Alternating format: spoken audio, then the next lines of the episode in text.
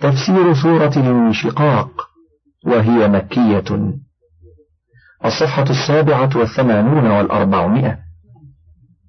قال مالك عن عبد الله بن يزيد عن أبي سلمة أن أبا هريرة قرأ بهم إذا السماء انشقت فسجد فيها فلما انصرف أخبرهم أن رسول الله صلى الله عليه وسلم سجد فيها.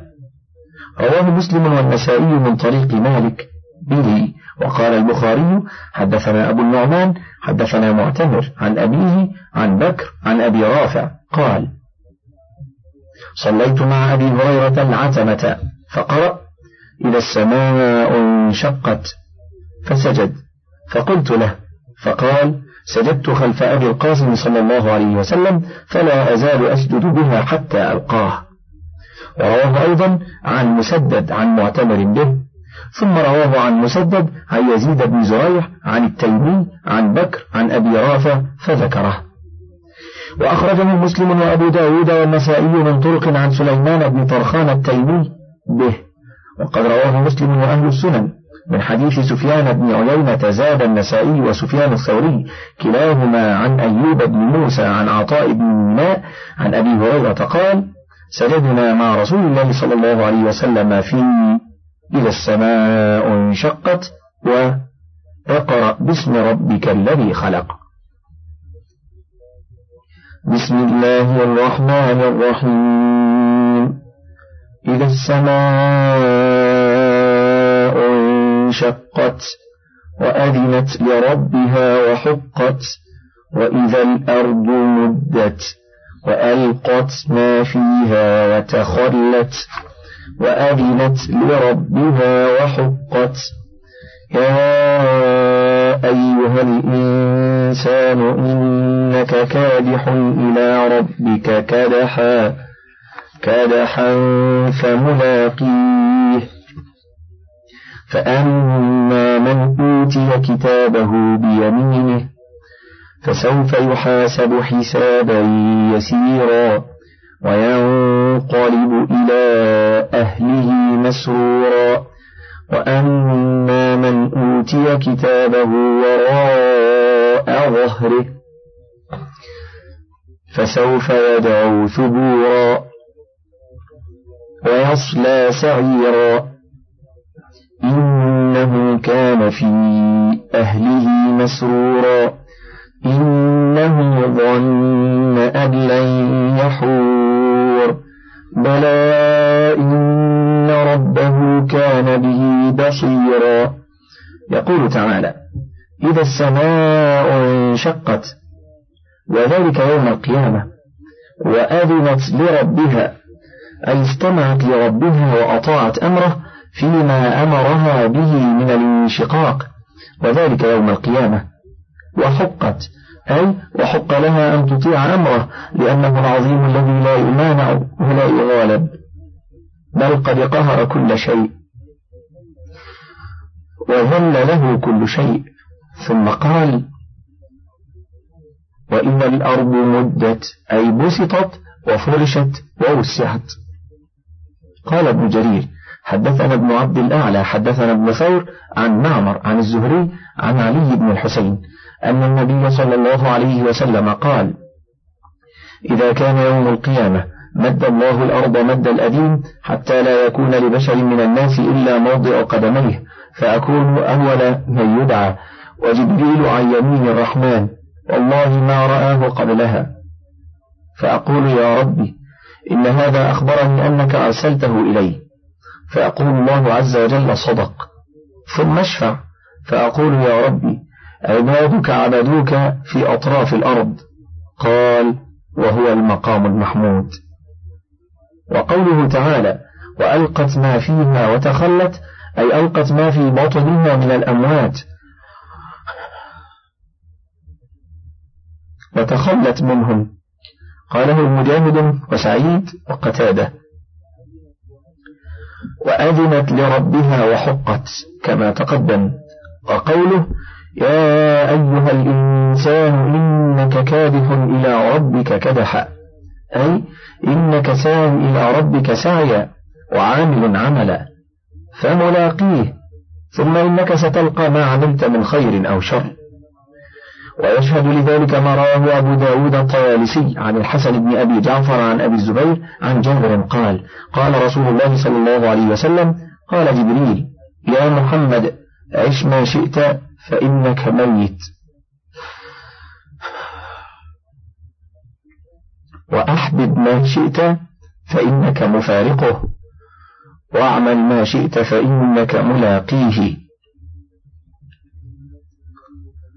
ومن الناس من يعيد الضمير على قوله ربك أي فملاق ربك ومعناه فيجازيك بعملك ويكافئك على سعيك. وعلى هذا فكلا القولين متلازم. قال الأوفي عن ابن عباس يا أيها الإنسان إنك كادح إلى ربك كدحا. يقول تعمل عملا تلقى الله به خيرا كان أو شرا.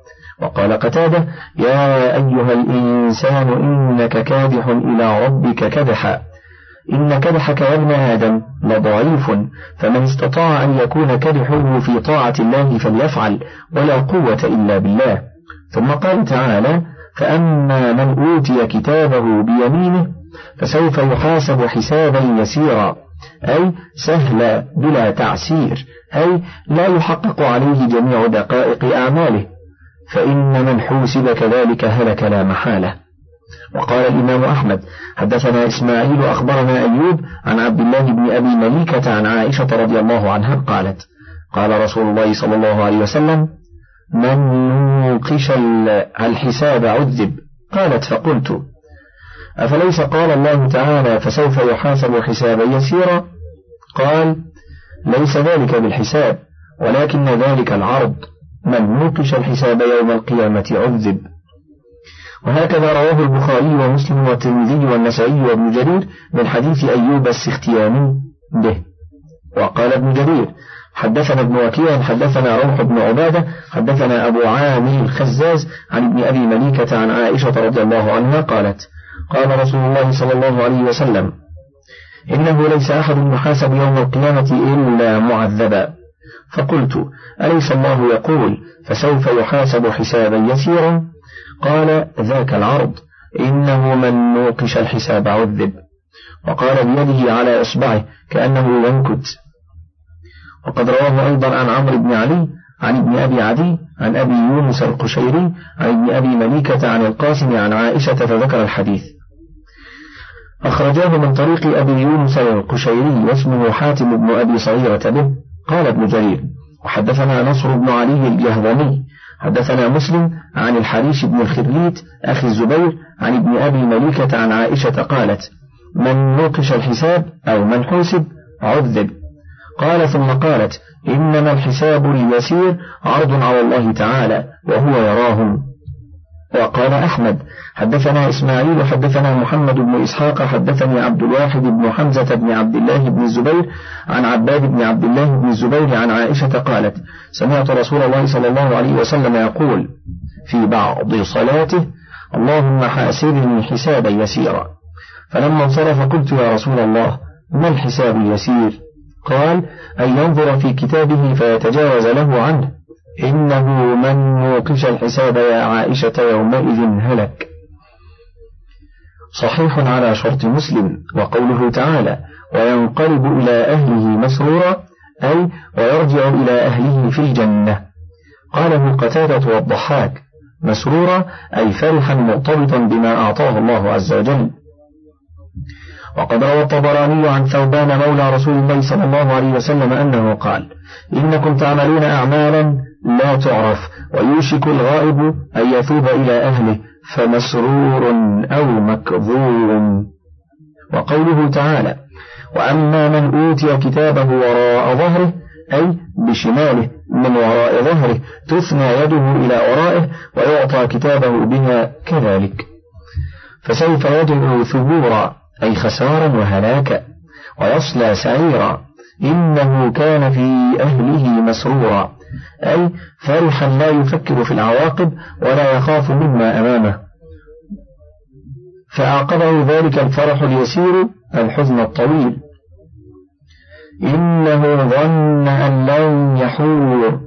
أي كان يعتقد أنه لا يرجع إلى الله ولا يعيده بعد موته. قاله ابن عباس وقتادة وغيرهم. والحور هو الرجوع قال الله بلى إن ربه كان به بصيرا. يعني بل سيعيده الله كما بدأ ويجازيه على أعماله خيرها وشرها فإنه كان به بصيرا أي عليما خبيرا. فلا أقسم بالشفق والليل وما وسق والقمر إذا اتسق. لتركبن طرقا عن طرق فما لهم لا يؤمنون. وإذا قرئ عليهم القرآن لا يسجدون. بل الذين كفروا يكذبون. والله أعلم بما يوعون. فبشرهم بعذاب أليم.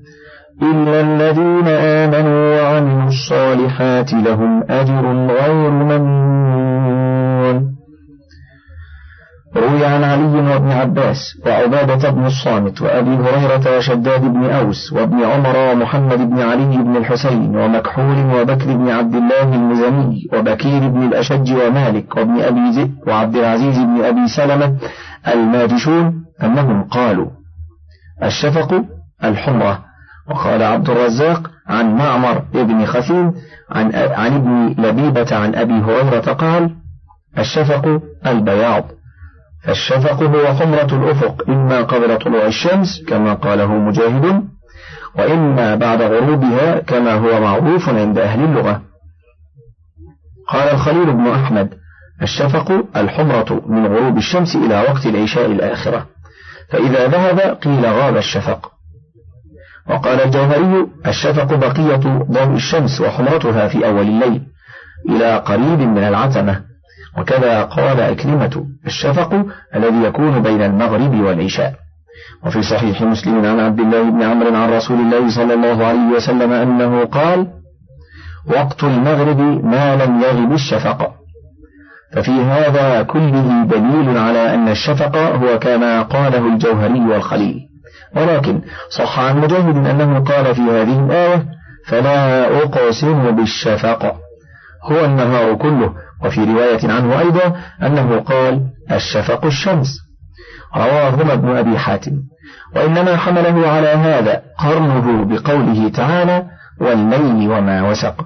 أي وما جمع كأنه أقسم بالضياء والظلام. وقال ابن جرير أقسم الله بالنهار مدبرا وبالليل مقبلا. وقال ابن جرير وقال آخرون الشفق اسم للحمرة والبياض وقالوا هو من الأضداد. قال ابن عباس ومجاهد والحسن وقتادة وما وسق وما جمع. قال قتادة وما جمع من نجم ودابة. واستشهد ابن عباس بقول الشاعر مستوثقات لو يجدن سائقا. قد قال عكرمة والليل وما وسق يقول ما ساق من ظلمة إذا كان الليل ذهب كل شيء إلى مأواه.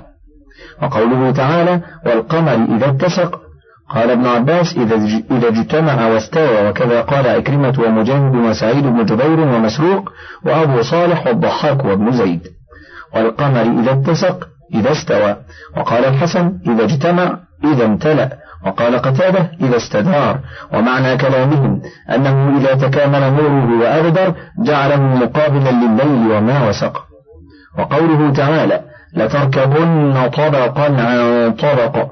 قال البخاري أخبرنا سعيد بن النضر أخبرنا هشيم أخبرنا أبو بشر عن مجاهد قال قال ابن عباس لتركبن طبقا عن طبق حالا بعد حال. قال هذا نبيكم صلى الله عليه وسلم.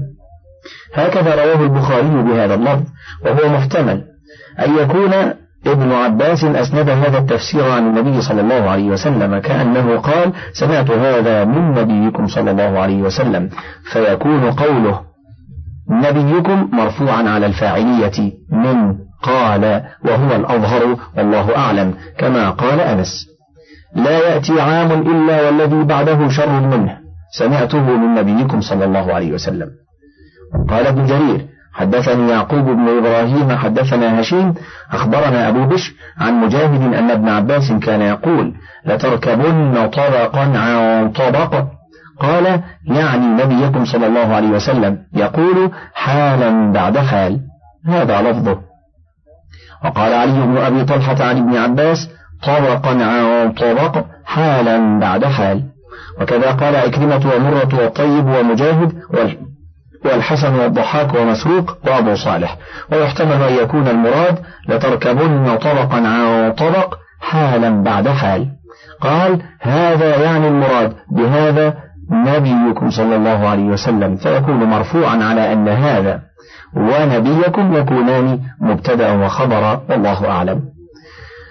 ولعل هذا قد يكون هو المتبادر إلى كثير من الروايات كما قال أبو داود الطيالسي وغندر حدثنا شعبة عن أبي بشر عن سعيد بن جبير عن ابن عباس لتركبن طبقا عن طبق قال محمد صلى الله عليه وسلم. ويؤيد هذا المعنى قراءة عمر بن مسعود وابن عباس وعامة أهل مكة والكوفة. لا تركبن بفتح التاء والباء. وقال ابن أبي حاتم حدثنا أبو سعيد الأشج حدثنا أبو أسامة عن إسماعيل عن الشعبي لتركبن طبقا عن طبق. قال لتركبن يا محمد سماء بعد سماء. وهكذا روي عن ابن مسعود ومسروق وأبي العالية. طبقا عن طبق سماء بعد سماء. قلت يعنون ليلة الإسراء.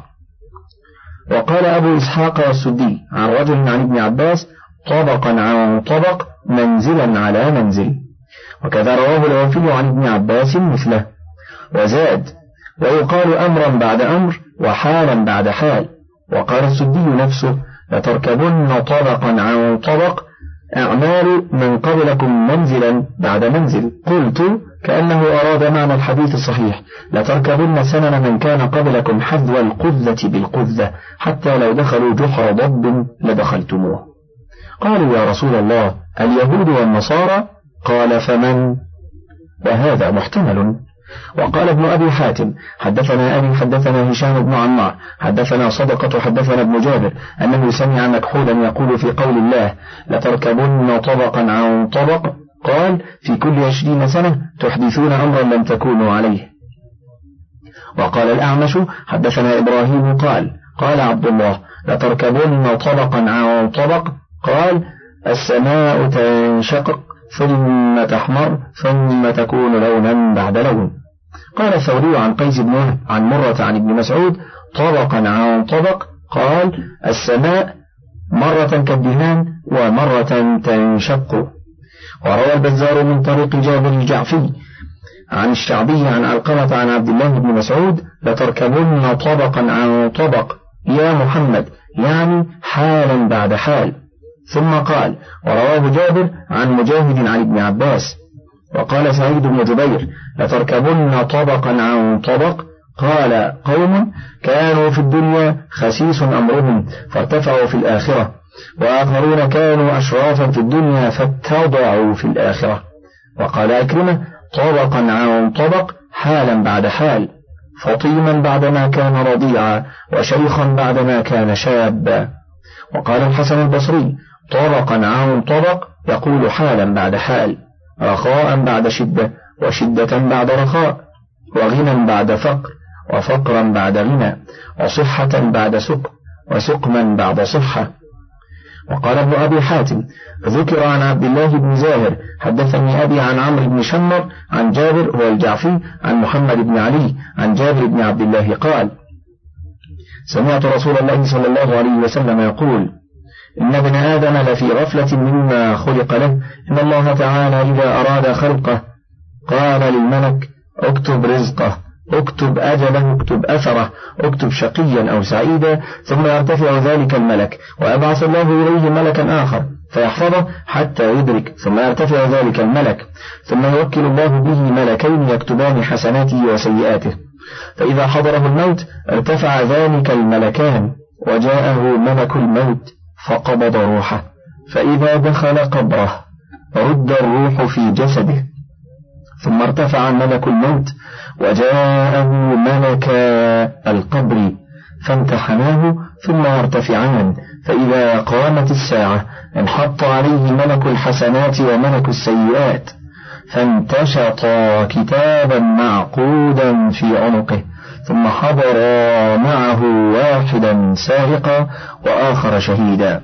ثم قال الله تعالى لقد كنت في غفلة هذا. قال رسول الله صلى الله عليه وسلم لتركبن طبقا عن طبق؟ قال حالا بعد حال ثم قال النبي صلى الله عليه وسلم إن قدامكم لأمرا عظيما لا تقدرونه فاستعينوا بالله العظيم. هذا حديث منكر. وإسناده فيه ضعفاء ولكن معناه صحيح والله سبحانه وتعالى أعلم.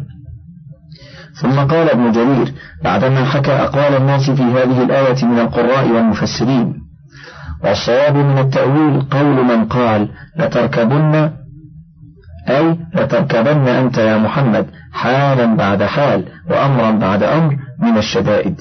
والمراد بذلك وإن كان الخطاب موجها إلى رسول الله صلى الله عليه وسلم جميع الناس وأن من القول من شدائد يوم, يوم القيامة وأحواله وأهواله.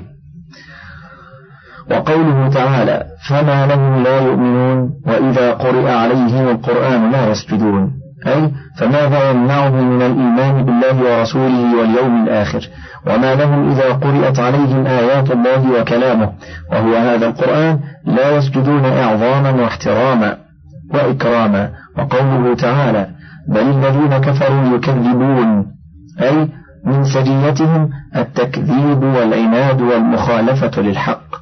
الله أعلم بما يوعون. قال مجاهد وقتادة يكتمون في صدورهم.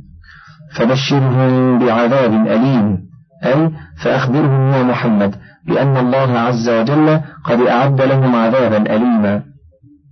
وقوله تعالى إلا الذين آمنوا وعملوا الصالحات هذا استثناء منقطع يعني لكن الذين آمنوا أي بقلوبهم وعملوا الصالحات أي بجوارحهم لهم أجر أي في الدار الآخرة غير ممنون. قال ابن عباس غير منقوص. وقال مجاهد والضحاك غير محسوب. وحاصل قولهما أنه غير مقطوع. كما قال تعالى عطاء غير مجذوذ. وقال السدي قال بعضهم غير ممنون يعني غير منقوص. وقال بعضهم غير ممنون عليهم. وهذا القول الأخير عن بعضهم قد أنكره غير واحد. فإن الله عز وجل له المنة على أهل الجنة في كل حال وآن ولحظة وإنما دخلوها بفضله ورحمته لا بأعمالهم. فله عليهم المنة دائما سرمدا والحمد لله وحده أبدا. ولهذا يلهمون تسبيحه وتحميده كما يلهمون النفس. وآخر دعواهم أن الحمد لله رب العالمين. آخر تفسير سورة الانشقاق. ولله الحمد والمنة وبه التوفيق والعصمة. انتهت هذه المادة ولكم تحيات إخوانكم في شبكة الألوف. والسلام عليكم ورحمة الله وبركاته.